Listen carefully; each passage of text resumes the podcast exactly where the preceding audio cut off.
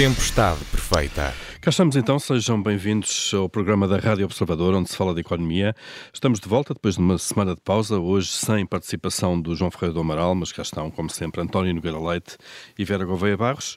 Hoje é inevitável o tema, vamos obviamente olhar para o pacote de medidas apresentado ontem ao final do dia uh, pelo Governo. Eu sou o Paulo Ferreira e esta é a Tempestade Perfeita.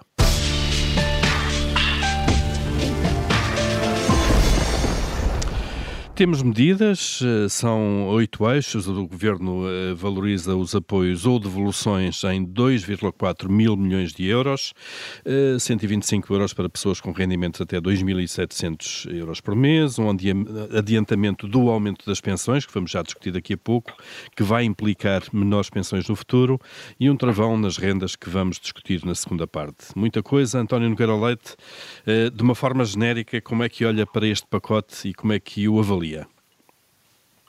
Uh, bom dia. Olha, uh, o pacote tem que ser visto, uh, em, enfim, no âmbito de duas condicionantes que, do meu ponto de vista, são muito importantes. A primeira, que, enfim, tem sido falada e discutida e que tem a ver com o facto de que, apesar deste ano haver um recorde de novas receitas orçamentais por via do crescimento dos impostos, uh, e que o Governo esteja agora disponível para devolver aos portugueses parte dessa receita adicional que, que foi cobrando. Uh, o que é facto é que, como o Primeiro-Ministro disse e como o próprio Dr. Centeno disse a semana passada, e eu próprio já escrevi, uh, temos que ter em conta que Portugal vive num processo em que o futuro é altamente incerto e temos uma canga grande de dívida pública que obviamente condiciona uh, uh, aquilo que são as possibilidades do governo. Uh, o, esse ponto é, do meu ponto de vista, relevante. O outro também é que uh, são medidas de ajuda às famílias nesta fase, mas é preciso ter em conta que estamos num processo de inflação. E, portanto, o primeiro aspecto que eu gostaria de realçar é que as políticas de manutenção de rendimento, como aquelas que, que foram sugeridas, e que, aliás, foram aprovadas pelo Governo e, e que a maior parte das quais, eu penso, são todas concretizadas, eh, eh, são de alguma forma uma faca de dois gumes. Eu agora não estou a fazer análise normativa, estou a fazer análise positiva, que é para percebermos também as consequências destas coisas. Eh, nós sabemos que a inflação afeta desproporcionadamente as famílias com rendimentos mais baixos, mas, por outro lado, e exatamente por isso, estas medidas são um estímulo à procura agregada, o que pode ter, sendo que ajuda às famílias, pode também ter um impacto sobre a inflação. Não estou a dizer que elas não devessem ser tomadas, estou a dizer que devemos estar uhum. conscientes desse, desse efeito. Uh, por outro lado, o, o, pagamento extraordinário dos 125 euros é limitado a pessoas com rendimentos brutos inferiores a 2.700 euros eh, eu, eu, penso que talvez o limite seja um bocadinho elevado Uh, em termos uh, da distribuição de rendimentos em, em, em Portugal. Isto abrange talvez 90% das pessoas em Portugal, não? Exatamente, uma, uma porcentagem muito grande das pessoas. É evidente que o Presidente, e que é muito popular também dizer que se dá à classe média, etc., mas nas circunstâncias atuais eu preferia fazer aquilo que os anglo-saxões chamam targeting das medidas sobre aqueles que efetivamente eh, mais necessitam. Uhum. Uh, e, por outro lado, também não percebo porque é que a transferência por criança não está condicionada ao rendimento.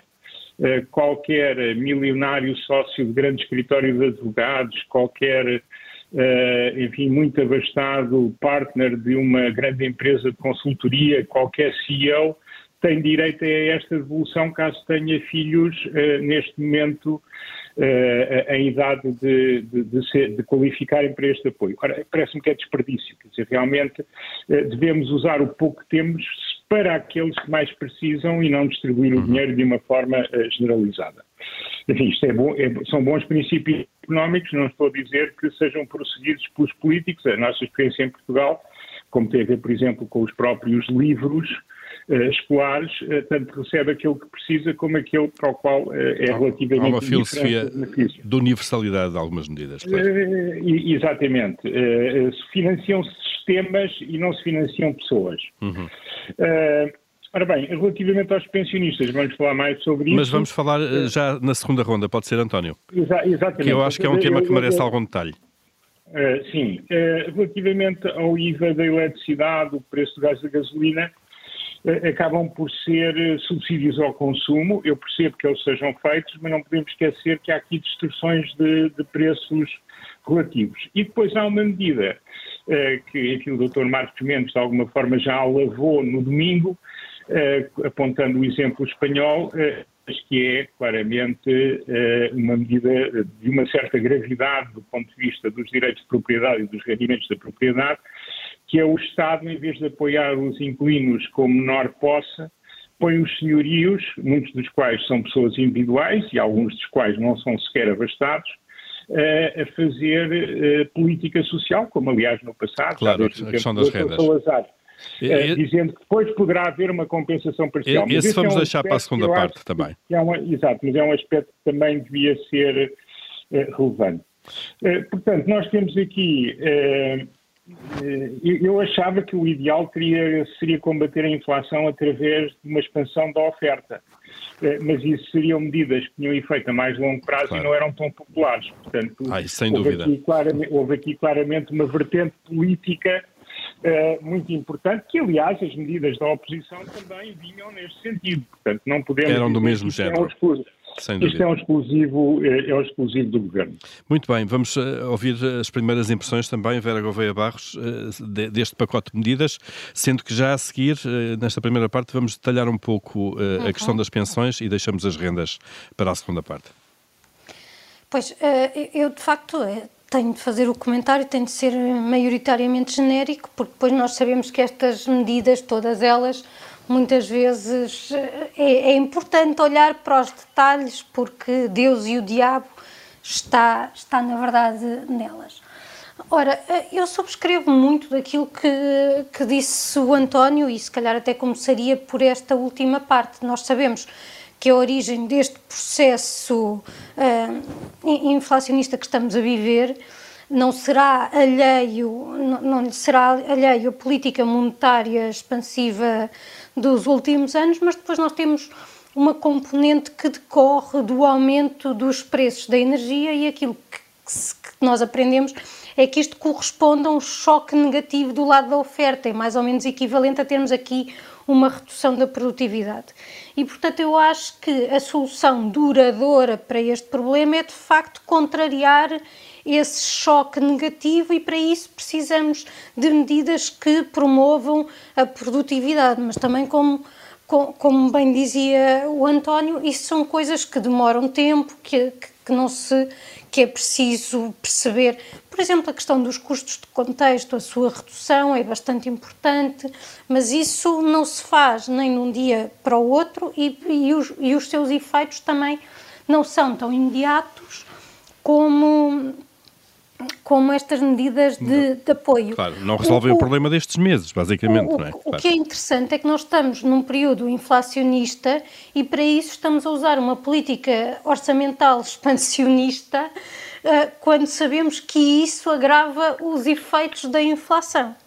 E, portanto, estamos aqui numa situação uh, complicada, até porque, como dizia há pouco, parte da origem dessa inflação tem que ver com o lado da oferta e nós andámos a falar da estagflação. E, portanto, parece-me que aqui, ontem colocava-se muito a questão da oportunidade destas medidas, se elas não poderiam ter sido tomadas antes. Pois bem, eu acho que nós temos aqui um lado de finanças públicas que, como sabemos, estão longe de estarem saudáveis e, portanto, nós não queremos tomar medidas e, sobretudo, não queremos tomar medidas que estruturalmente comprometam uh, o equilíbrio das, das, finanças públicas que nem sequer temos. Um, e que depois pudesse vir juntar a estas dificuldades ainda aquelas que nós conhecemos uh, em, no, no, na década passada. Um, ali, aliás, uh, para quem não se lembra, a questão depois da, da crise das dívidas soberanas decorre de, de, da, crise do, da crise do subprime, em que houve uma recomendação para que se usasse a política orçamental, mas com a ressalva de que apenas os países que tivessem margem para o fazer. Essa coisa, parte aparentemente foi ignorada. Coisa que nós esquecemos rapidamente, é verdade. É, nós não, não lemos essa parte, não lemos a frase até ao fim.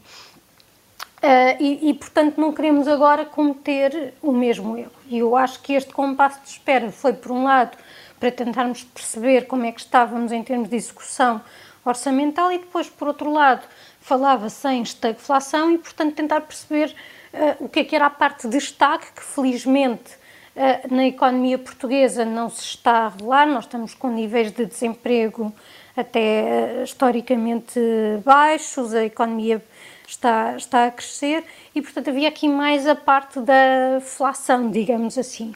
Uhum.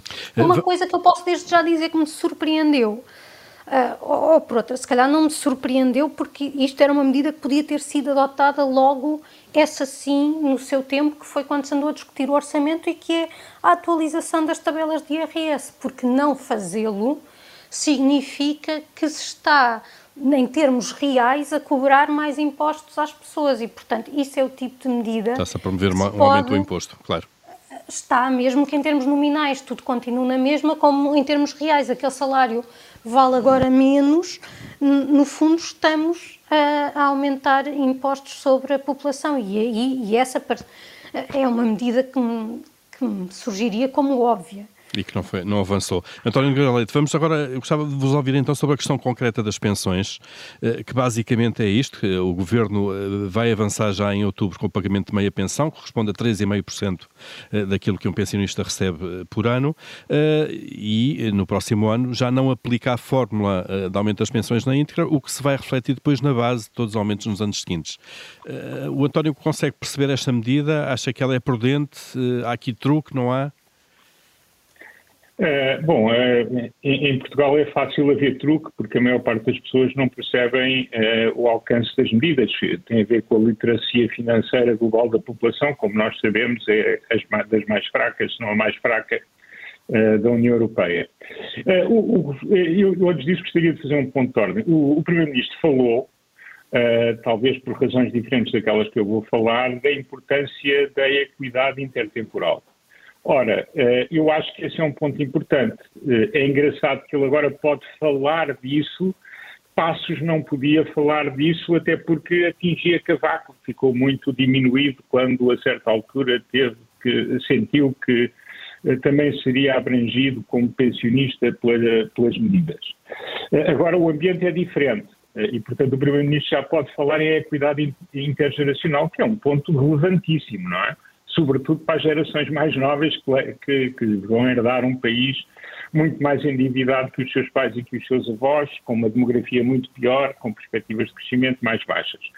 E, portanto, num ano em que os funcionários públicos estão a perder cerca de 8% e que os outros trabalhadores estão a perder 4, 5, 6%, uh, acho, uh, de rendimento de salário real, uh, não, não, me, enfim, não, me, não, não me choca eh, que uh, os pensionistas ajustem perdendo uma pequena parte desse, uh, desse, dessa perda que toda a população ativa, que lhes paga as pensões, porque nós temos um sistema na Segurança Social Pública que é um sistema de transferência, não é um sistema de capitalização e, portanto, o dinheiro que as pessoas descontaram no passado já pagou pensões no passado, estas agora são pagas pelos ativos no presente, uhum. uh, que, que, é mais outra coisa que houve pessoas importantes, a doutora Ferreira Leite, o engenheiro Mira Amaral, que vieram dizer que não era assim uh, em 2011, na altura pegou, mas agora já não pega porque ninguém está interessado em dizer que é assim. E, portanto, estamos a, a chamar as coisas pelo que elas são e a caracterizar o nosso regime de segurança social como ele é. Uh, e, e, por isso eu acho que, uh, de facto, vai haver, segundo aquilo que eu percebi, as contas que fiz rapidamente em cima de um envelope, uh, os, vai haver uma pequena perda para, para os, para, para os pensionistas, embora isso ainda esteja dependente de como é que vai ser feito o cálculo para, para 2024. Uhum, claro. uh, portanto, vamos ver como é que lá chega. Uh, mas para a generalidade dos pensionistas, e não apenas para os pensionistas que têm pensões mais baixas, mas também para aqueles que têm pensões que são muito acima daquilo que é o salário médio ou o salário mediano em Portugal, uh, vão ajustar muito menos em termos reais do que os trabalhadores. Claro. Portanto, não me parece que haja aqui uma injustiça uh, relativamente aos pensionistas, como alguns estão a dizer. Aliás, os pensionistas ajustam, ajustam menos que os outros eh, e, e, por isso não se podem queixar de ser uma, enfim, ser um grupo eh, alvo das maldades dos que estão do ativo ou de um governo que governa pós questão do ativo e não pós questão eh, no regime já de, de, ser pensionista, exatamente porque ajustando, perdendo alguma coisa em termos reais, estão a perder muito menos do que a generalidade do que os ativos. Vera Gouveia Barros, para fechar esta primeira parte, num minuto, um comentário sobre a questão das pensões, pode ser? Eu até demoro menos de um minuto. Vamos lá então. Para, para retomar aquilo que dizia há pouco sobre os pormenores e a presença do diabo neles, porque depois é, é exatamente esta questão de, de como é que isto vai ser implementado e de como é que, numa lógica não tão imediata, isto tem uh, impacto no cálculo das pensões e, na, e no seu aumento. Isto, lá está, que, como, como, como, dizia o António, faz, é, é, estas medidas são, têm bastante maior adesão graças a uma iliteracia generalizada da população que muitas vezes depois não, não, não se apercebe destas questões de que o ganho imediato pode vir a ser uh, depois uh, uh, comido no, no futuro. São perdas futuras. Muito bem. Vamos abrir, como habitualmente, o nosso Comitê de Crédito, onde aprovamos ou chumbamos aquilo que se vai passando. Vera Gouveia Barros, começando por si, o que é que aprova esta semana? Eu aprovo esta garantia de que a mudança da tarifa do gás para o mercado regular, do, regulado pode ser feita online. Eu espero depois que isto não seja daquelas coisas que em teoria funciona muito bem, mas na prática é um processo kafkiano e esbarra em coisas completamente absurdas, como tantas vezes acontece, como, como por exemplo a dificuldade que alguém tem em dar leituras quando tem dois contadores, quer dizer, parece uma coisa assim muito, muito excêntrica. portanto, fica esta aprovação condicionada a que depois corra à prática, bem. Claro. Uh, uh, depois a, a, forma como a coisa no terreno funciona. Está, está feita a aprovação. António Nogueira Leite, e qual é a sua aprovação desta semana? Olha, a minha aprovação dentro, no meio das críticas é um pouco uh, a noção que foi transmitida pelo Primeiro-Ministro repetidamente de que nós teremos restrições no futuro e, portanto, que a história não acaba aqui, e que as medidas, independentemente do seu desenho e das críticas que lhes possamos fazer, foram eh, estabelecidas num pressuposto de que não podemos agravar a situação do país, pelo menos no discurso, dá a ideia de que está viva a memória de 2009 e 2010, quando criámos, enfim, quando cavámos o buraco em que nos enterrámos em 2011 e 2012. Muito bem, essas cautelas então merecem aprovação. Vamos aos chumbos. Uh, Vera, uh, qual é o seu chumbo? Eu vou sugerir a, a, sugestão, eu vou sugerir, não, eu vou chumbar a sugestão que ontem foi feita como uh, reação a estas medidas, de que a solução era congelar os preços. De facto, eu não percebo porque é que ainda temos inflação, porque afinal, se a inflação é a subida dos preços parece tão fácil, é só determinar que os preços não podem subir e está resolvido, não é? Aliás, não sei porque é que não decretamos também que não há desemprego, há crescimento e tudo, e tudo será maravilhoso. Uh, isto faz-me lembrar um bocadinho aquelas. Uh, uma solução que a minha mãe conta que eu, que eu dei uma vez uh, isto nos anos 80, já não me lembro, lembro-me de nos anos 80 uh, eh, faltar muitas vezes a luz e numa dessas ocasiões eu terei sugerido colocar uma vela na televisão, uma solução simples mas nada eficaz. É como esta de congelar os preços para resolver o problema da inflação. É que, para quem ainda não percebeu, o preço é um mecanismo de regular os mercados, de fazer com que procura e oferta sejam coincidentes. Se eu vou congelar os preços impedindo que eles cheguem ao nível de equilíbrio, portanto abaixo, eu vou ter que a procura é maior do que a oferta. Depois vou ter de entrar em sistemas de racionamento, com senhas, enfim, todo um sistema de que algumas pessoas são apologistas, mas que eu acho uma péssima ideia.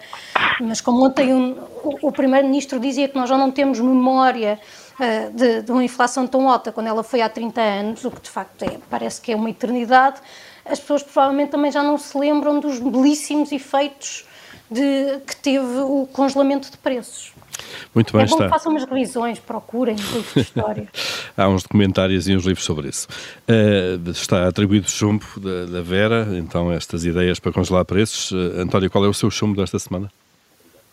o meu chumbo desta semana uh, tem a ver com algo que se passou na semana passada e que eu não tive a oportunidade de comentar, e tem a ver com este processo exótico de substituição da Ministra da Saúde demitida ou demissionária.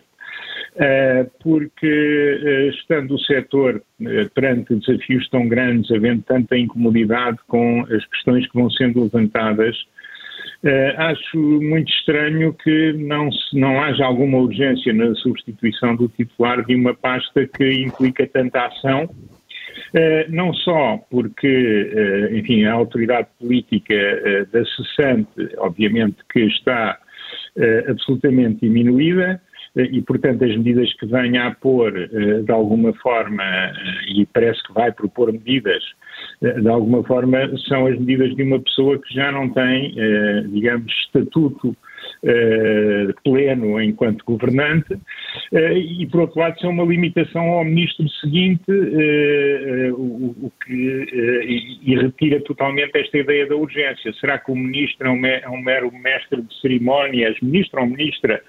É um mero mestre de cerimónias e que o verdadeiro ministro da Saúde vai ser o CEO uh, CEO engraçado do, do SNS. Quer dizer, tudo isto é demasiado confuso, o setor já está confuso, todos os portugueses acabam, por forma direta ou indireta, a ser afetados por isso.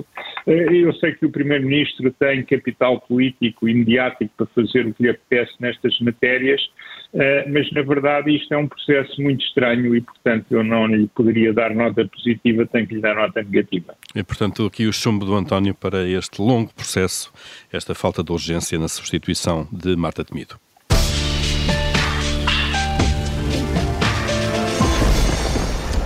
Vamos regressar então uh, ao pacote de medidas divulgado pelo Governo. Vamos focar-nos agora numa muito em concreto, até pela importância económica, social e por uh, afetar tanta gente, que tem a ver com o mecanismo encontrado para limitar o crescimento das rendas em 2023.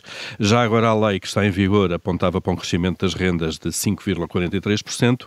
O Governo vai limitar administrativamente esse aumento a 2% e vai compensar os senhorios uh, no, no aumento restante uh, através do imposto reduzido, uh, o imposto sobre o rendimento, uh, para fazer essa compensação.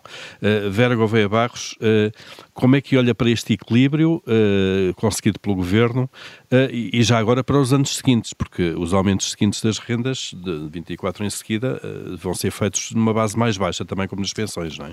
Exato, há sempre há, há, esse, há esse aspecto, mas esta medida já vinha sendo falada há uns tempos, porque as pessoas olharam para a lei e começaram a fazer contas e algumas ainda lhes faltava o, o nível de inflação, as últimas observações, mas já estavam a fazer algumas estimativas de quanto seria e sabia-se que uh, havia uh, no, no, governo estudos sobre o que é que se ia fazer com isto.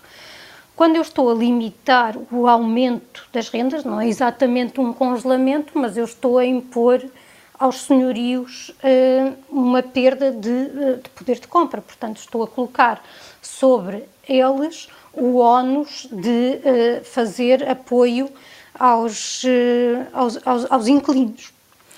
E, e, isto tem efeitos distorsivos, nomeadamente na, na, na, na na vontade que quem é proprietário terá de colocar casas no mercado de arrendamento e em que condições, porque, porque possivelmente, olhando para estas medidas, isto cria alguma incerteza, os senhorios começam a pensar até que ponto é que isto uh, será ou não duradouro e, portanto, uh, tenderão a fazer contratos mais curtos e, e, e com rendas que, que lhes cubram uh, esse risco.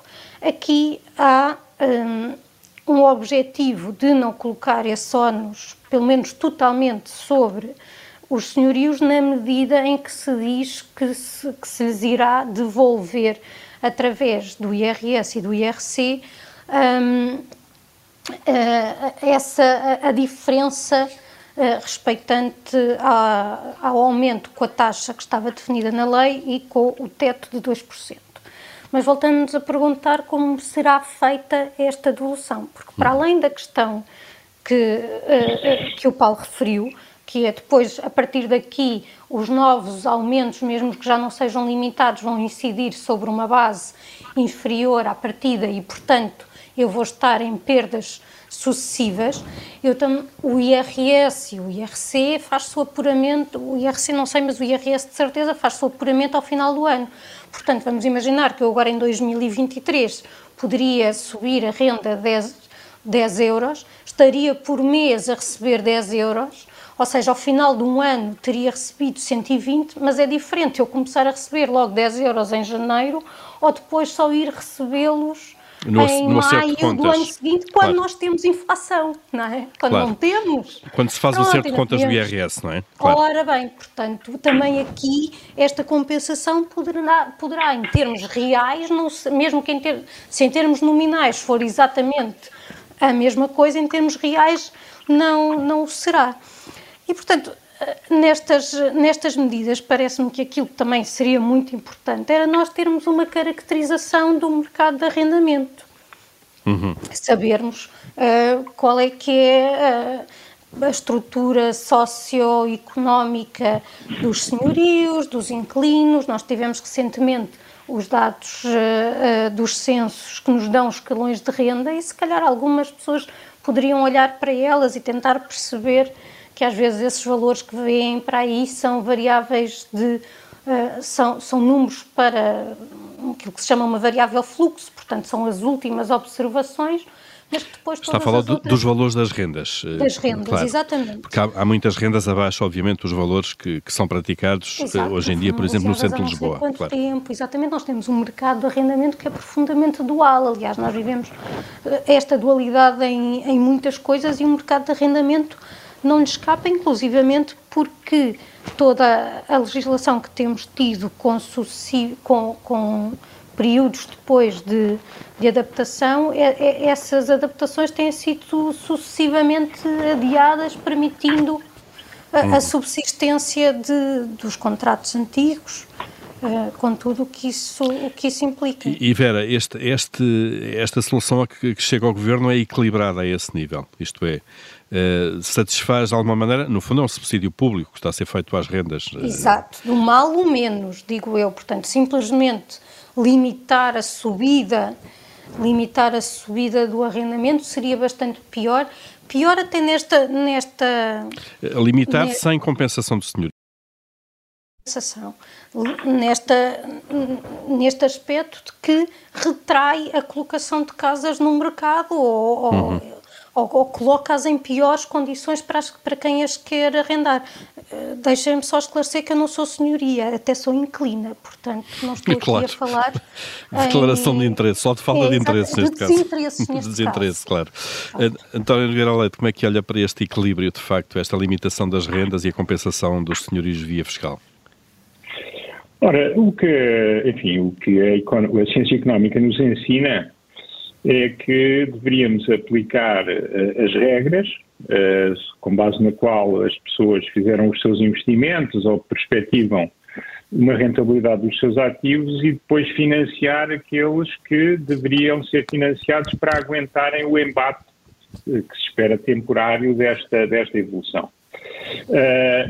Porque, reparem, não é isso que fizemos. Aliás, seguimos, de alguma forma, ainda que atenuadamente, a política do Dr. Salazar e do professor Caetano, que é basicamente política social em matéria de arrendamento cabe aos senhorios, sejam os senhorios mais ricos, mais pobres, institucionais, particulares, o que seja e os inquilinos, uh, independentemente da, da, sua natureza. Nós estamos a falar, há muitos inquilinos que não precisam de apoio nenhum, há outros que precisam de imenso apoio. E, e ao contrário com os senhorios, talvez, não é? E ao ah, contrário claro. com os senhorios, portanto, há tudo. Eh, eu, eu, devo dizer, olha, não tenho problema nenhum, a minha mãe é senhoria, uh, e, e, por exemplo, eu tenho uh, numa determinada localização em Lisboa, que é uma localização prime, só para dar um exemplo, uh, um, um, andar de 130 metros quadrados, T2, com vista, num prédio bem conservado, uh, arrendado a uma pessoa da alta burguesia por 420 euros. Ainda vou ajudar um bocadinho mais uh, essa pessoa uh, neste sacrifício. Não eu, mas, uh, enfim, a minha progenitora. isto é só um exemplo. Há para dar uma ideia, claro. Para dar uma ideia de que este não deve ser o único exemplo, deve haver mais. Eh, E, portanto, o que faz sentido e o que a teoria económica nos ensina é que nestas circunstâncias nós devemos ajudar aqueles que são alvo da política e que precisam dessa ajuda. Mas, mas já sabemos que em Portugal nós nunca fazemos assim, seja qual for o governo, seja qual for eh, o regime. Eh, e, e por isso, eh, enfim, a Vera já explicou o essencial. Eu acho que isto, obviamente, terá, eh, sobretudo se se for repetindo, consequências a prazo, mesmo não se repetindo, porque isto funciona um pouco como um número índice, quer dizer, este ano o ajustamento é menor e isso vai, tem implicações nos ajustamentos em todos os anos posteriores. Uh, uh, e, e, portanto, há aqui uma quebra permanente uh, da renda para os senhorios. Admito que o benefício fiscal só aconteça este ano e, portanto, essa perda vai se cristalizar numa parte muito substancial e mesmo o benefício fiscal não é concedido no momento da perda e, portanto, estamos a falar, enfim, em algum ganho fiscal, alguns em 2024. Portanto, o que nós temos aqui, enfim, mas essas pessoas já cá estão, não é? O problema são os investidores. Nós temos um problema, quer para o arrendamento, quer para as novas habitações, nós temos um problema de escassez de oferta. Isto é um ótimo sinal contra a oferta. Uh, no porque, fundo é dizer, não se metam nisto que isto muda, muda todos os anos, claro. Ou, ou, então, se forem senhorios, façam contratos anuais e depois, olha, chega ao fim do ano e vamos discutir e depois entra quem, quem estiver disposto a pagar a inflação. Nós, nós queremos promover um arrendamento mais estável, nós queremos promover uma maior oferta.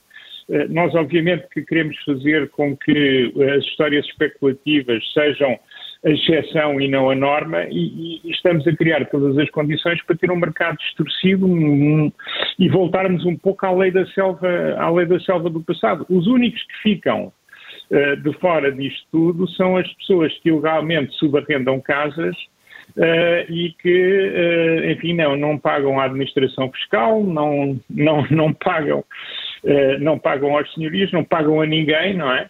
E, claro. e, ao fim e ao cabo têm toda a liberdade de estabelecer as suas relações contratuais. Portanto, estamos a fomentar, mais uma vez, embora este seja, enfim, um efeito de segundo ou terceiro nível, a economia informal, Uh, e, e, e, de alguma forma a beneficiar o prevaricador contra o cumpridor. Claro. Portanto, estamos a dar uma série de sinais muito errados e podíamos fazer da mesma maneira, se calhar, com um gasto orçamental mais pequeno. Porque lá está, não precisávamos de ir ajudar aqueles que não necessitam de ajuda, íamos concentrar, fazer o targeting, como dizem os americanos, naqueles que efetivamente precisam de ajuda. Isto é, selecionando bem os... Os, os, os, os inquilinos que, os inquilinos que precisassem de facto, uma, claro. Dessa ajuda. Claro, até porque, Vera, e regressando um pouco àquilo que a Vera disse do, do, do último censo, nós sabemos de facto qual é a composição socioeconómica de, quer de inquilinos quer de senhorios? Nós não sabemos, ou por outra. Aliás, já, já, estamos a entrar aqui no seu mandasse, porque eu ia repetir uma ordem. Uh, nós deveríamos saber, porque o Observatório do Arrendamento da Habitação e da Reabilitação Urbana está incumbido de fazer relatórios anuais que tenha precisamente isso. A questão é que eles estão por fazer e, portanto, nós não conhecemos. Não, não sabemos, sabemos, de facto, que... se há inquilinos que são muito ricos, muito pobres uh, e a senhorias a mesma não sabemos, coisa. Não, não sabemos essa Constituição, não sabemos qual é a duração média dos contratos, não sabemos quantas renovações é que têm e tudo isso é informação que existe disponível na autoridade tributária. Eu já pedi, já ordenei, vou repetir, ter uma espécie de quadros pessoal para a habitação, porque de cada vez que nós temos de vender uma casa, nós somos obrigados a declarar isso.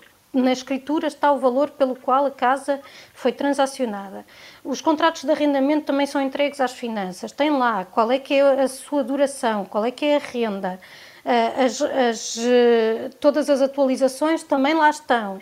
E as finanças sabem quem é o inquilino daquela casa, quanto é que está a pagar, sabe quem é o senhorio e quanto é que paga e, e, que, e essa renda, o que é que representa do seu rendimento. Portanto, os dados existem. É preciso claro que, é que estejam disponíveis. Trabalhá-los como base de dados claro, consultável. Claro Sim, exatamente. E, e, e, para darem forma àquilo que é a política pública. Mas reparem, às vezes também há coisas que estão disponíveis e que não são utilizadas, porque eu vou-me lembrar daquilo que é um objetivo que está numa resolução de um Conselho de Ministros relativamente à habitação, à taxa de sobrecarga com despesas da habitação, que estipula um objetivo a alcançar que já estava acima daquilo que era a taxa verificada naquela altura. Portanto, eles queriam reduzir para um número que estava acima. Expliquem-me como. Portanto, tem esta estatística que é pública, lá vão buscar.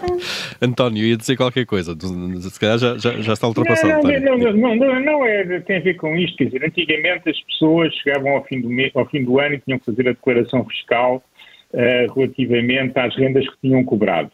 Agora, uh, a generalidade das pessoas, pelo menos é o caso, de, é, o, é o que eu faço para a minha mãe, Uh, nós passamos os recibos mensais no portal das finanças. Portanto, Mas está lá, claro. Claro. Mais, mais, do, que, do que isto é, é, é difícil, não é? Mas, mas isso está lá toda está. A informação, claro. Está toda a informação lá.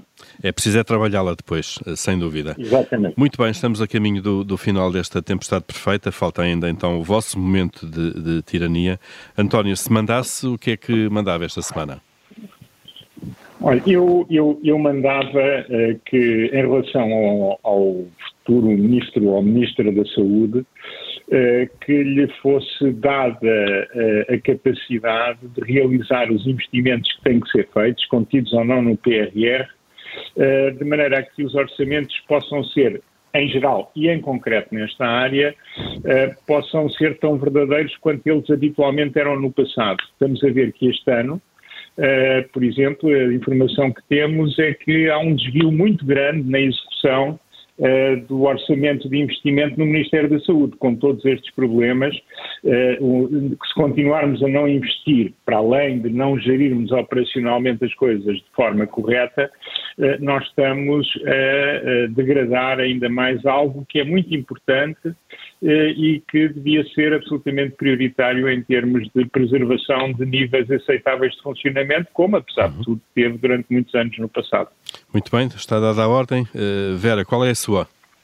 Eu, como já fui aqui revelando, a minha ordem é que precisamente se façam os relatórios relativamente à, à situação no mercado de arrendamento com esta caracterização, uh, com algumas das variáveis que já aqui enunciei. Isso está na lei, portanto, cumpra-se.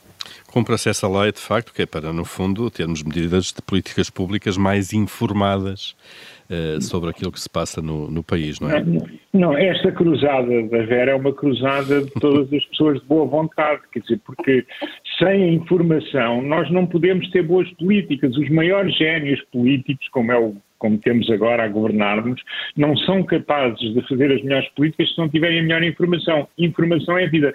Faz-me lembrar aquela portaria que eu assinei em 2010 e que parece que vai ser cumprida agora, em 2010 não, em 2000, e que parece que vai ser cumprida agora com o PRR sobre o inventário dos bens imóveis. Do dos Estado. imóveis, é desta? Uhul! Temos que, é, foi, temos que marcar.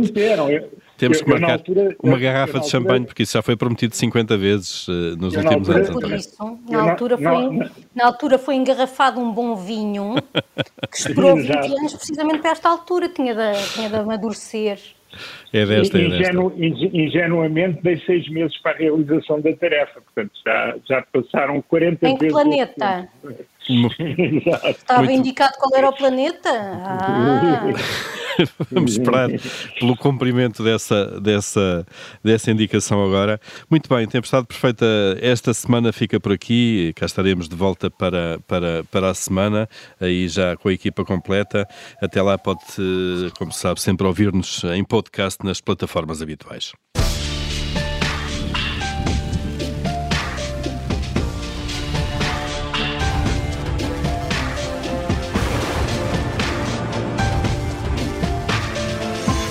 Tempestade perfeita.